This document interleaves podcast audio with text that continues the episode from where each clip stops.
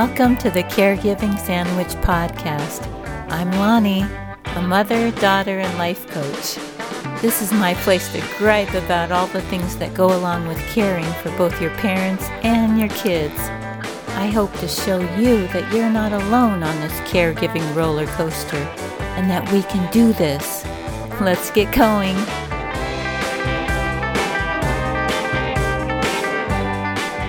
In this episode, I'm going to be telling you about the secrets my in-laws keep and how that's affected my relationship with my husband. So, the other week I went with my mom to a presentation about preparing for end-of-life care and passing. They mentioned things like, do your loved ones know what kind of life support you want if you go to the hospital? Have you set up your legal documents and assigned the people you want to be in charge? Does your family know where to find your documents when you pass away? My mother and father had all of these things done ages ago, probably because my mom's been on the verge of death so many times. She's like a cat with nine lives. Anyway, this stuff is normal to talk about in my family. I've had my parents' financial power of attorney for years, and my sister has their medical power of attorney. I pay all their bills, and we even have a joint bank account together. My mother keeps a giant binder of wishes for her funeral, and my dad made a large urn for their ashes fifteen years ago when he was a woodworker. These kinds of actions are common for my family. So after the presentation, I was itching to talk to my husband about all this stuff. Do your parents have a power of attorney? I think so. I'm not sure. Who did they name as their power of attorney? I don't know. Does anyone have any legal papers? Um, there are papers? This conversation wasn't going anywhere. Mind you, his parents and mine are all in their eighties. Wouldn't it be better if we all knew what was going on? I had the same sentence come out of my mouth the month before when he told me his mom had surgery. What? Why don't you tell me these things before instead of after? If it was my family, we'd be at the hospital. Wouldn't it be better if we all knew what was going on? Well, I accidentally told my brother, he said. Why does your family always keep secrets? Because they think everyone will freak out. They don't want to hurt anyone's feelings.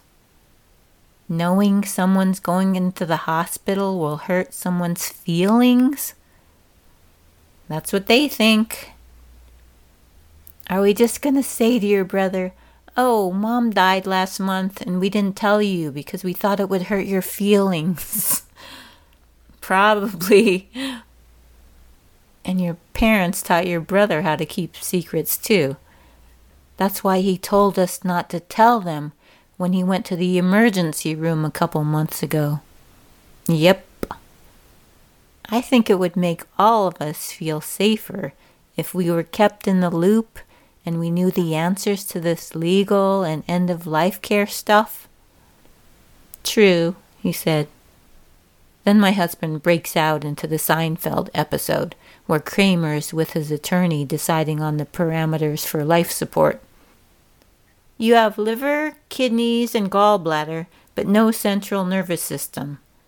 Well, I gotta have a central nervous system, says Kramer. We laugh. We always laugh about that one. It's one of our favorite inside jokes. The kind of jokes you make when you're a long-time caregiver like we are. The next day I ask him, did you talk to your parents yet? About what? The power of attorney. No. Oh, do you want me to do it? No, I'll do it. The next day, did you talk to your parents? No. Oh, why not? It's too uncomfortable. Don't you think it would be better? Yeah. Are you going to do it or should I give it up? Give it up. Okay. Different families have different cultures, different rules that they play by. These rules are usually set down by the parents and learned by the kids as they're growing up. And it's very hard to break cultural rules because they're unconscious habits stuck in our minds. I see that the way my husband is acting about the end-of-life talk comes from his family traditions. And I see the way I act comes from my own family customs. Neither's right or wrong, good or bad. I let it go. I always have other things to think about. In the next episode, I'm going to tell you about my daughter's criticism of me during the yearly password fiasco. Take care. Bye.